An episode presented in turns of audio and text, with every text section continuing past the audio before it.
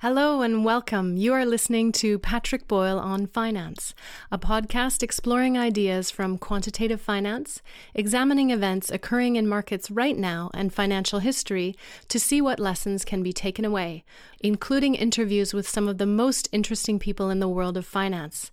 To learn more about the podcast, visit onfinance.org.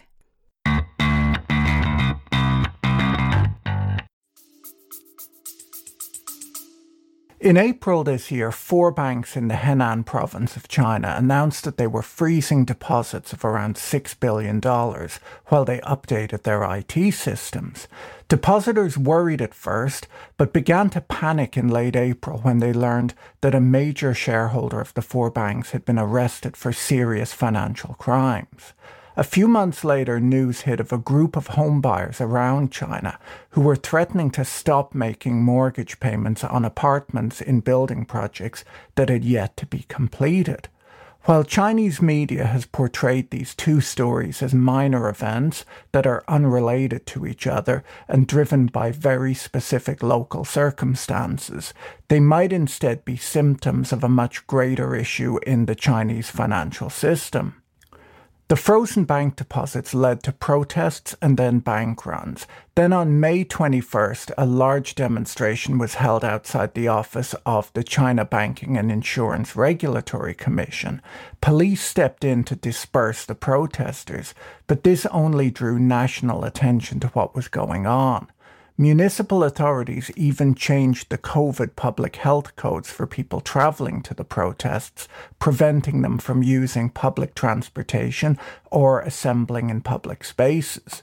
This abuse of the public health systems led to outrage throughout China, causing the government in Beijing to intervene.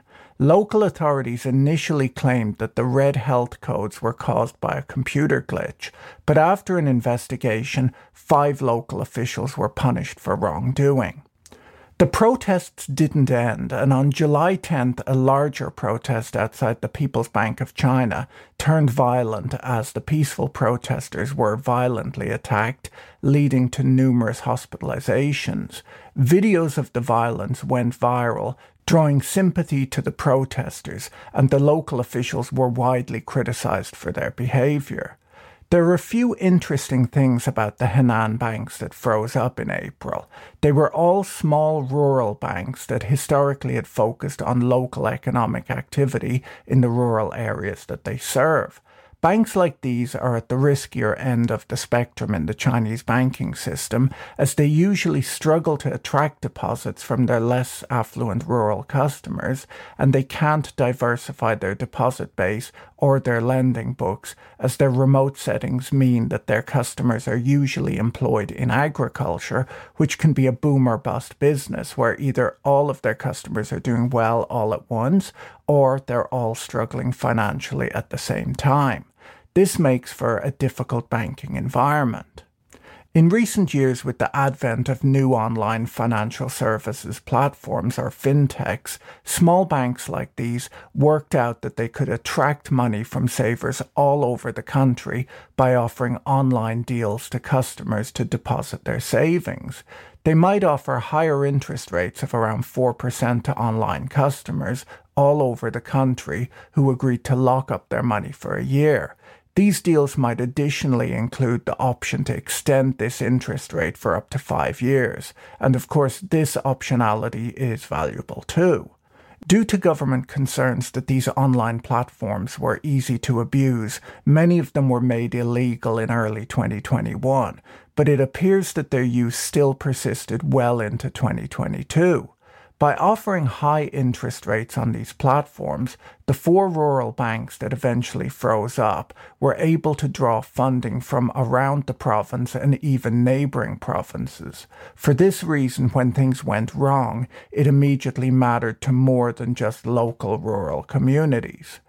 The day after the violent protests, it was announced that members of a criminal gang had been arrested under suspicion of various serious crimes relating to illegal loan issuance and transfer of funds. The gang was said to have gained control of several village banks, including the four that had frozen up, by illicit means, sold financial products through their platform, and set up shell companies to hide where the money had gone. By this point, similar problems had been discovered at two more banks in a neighbouring province. Mostly because of the attention that the protests had drawn to the issue, financial regulators began ordering partial payments to local depositors two days later. Small depositors were repaid first, and every week or two repayments were announced for accounts of increasing size. On August the 5th, it was announced that individuals with accounts of up to the equivalent of $35,000 were to be repaid. There were, of course, bigger accounts that are still hoping to get their money back. So, were the deposits insured then? Well, there is supposed to be deposit insurance in China, as a deposit insurance system was announced in 2014, covering deposits of up to the equivalent of around $70,000. But the Deposit Insurance Fund Management Company said that the online deposits were not insured as they had not been banking deposits. The money had been invested in other assets, and while it's unclear if the depositors were aware of this, they should have known that they were earning much higher interest rates than normal bank deposits, which should indicate that there was additional risk. So that's the bank runs. But as this was going on, and perhaps even taking inspiration from these protests, an online group called We Need Homes appeared, and members of this group began to threaten to stop making payments on their mortgages. Why were these people upset? Well, they wanted something done to guarantee the completion of the homes that they had paid for in full, which were showing no signs of being built. By the end of July, more than 320 property projects around the country were affected by this mortgage boycott. Many of you might be wondering why people would be making mortgage payments on homes that have not yet been constructed. Well, the Chinese home buying market has some peculiarities.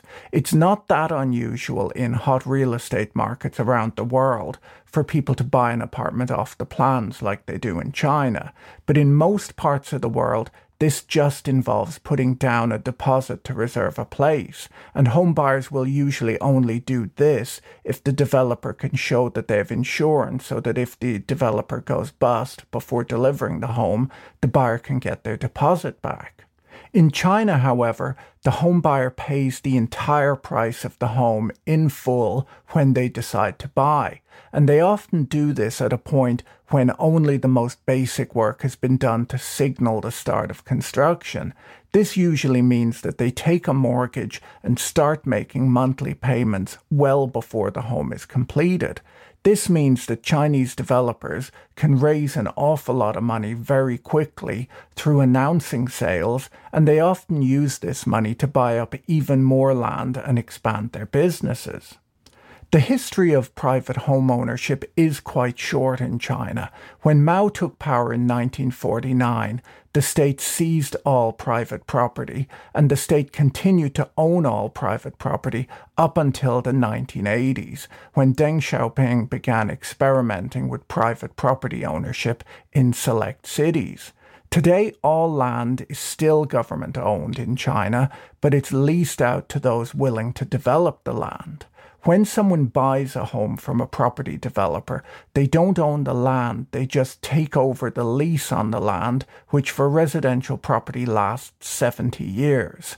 If the lease was granted to developers 10 years ago, but the apartment was just completed, homebuyers might have only 60 years left in the home. So, what happens when those leases expire?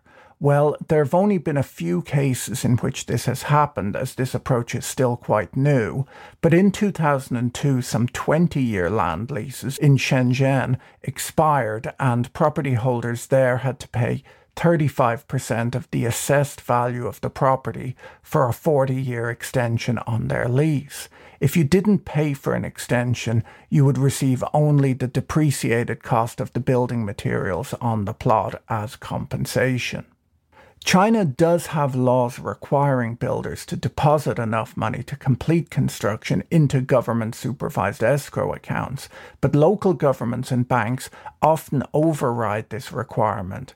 There is, of course, a conflict of interest here, as the local governments don't raise revenue through property taxes, they instead raise revenue by leasing land to property developers.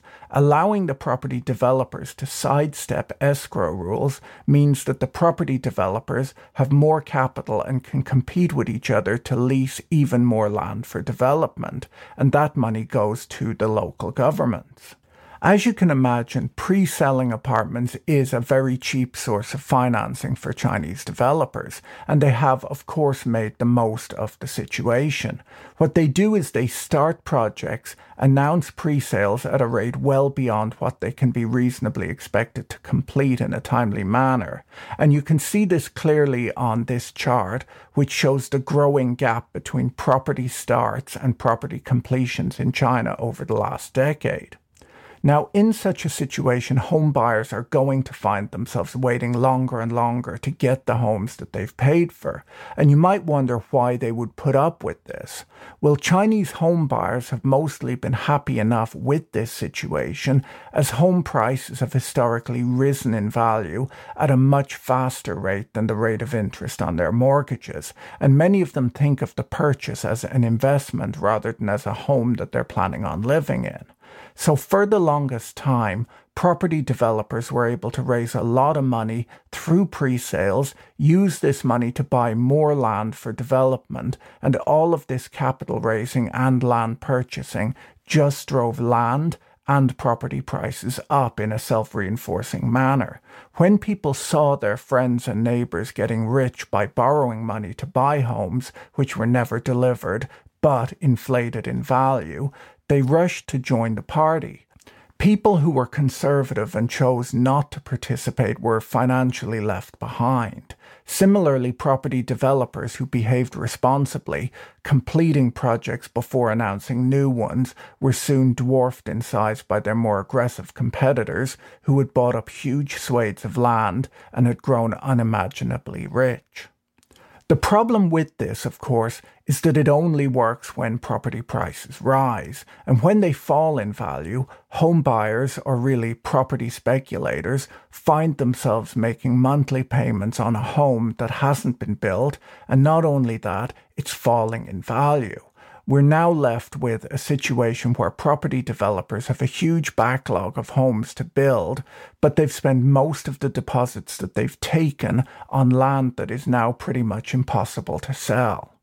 The group threatening to not pay their mortgages, according to the Chinese press, were not property speculators hoping to make a quick buck. They were often working class people who had bought inexpensive homes in the outskirts of smaller cities. These people were actually hoping to live in them, and it's not surprising that this group were the first to get angry and to take action.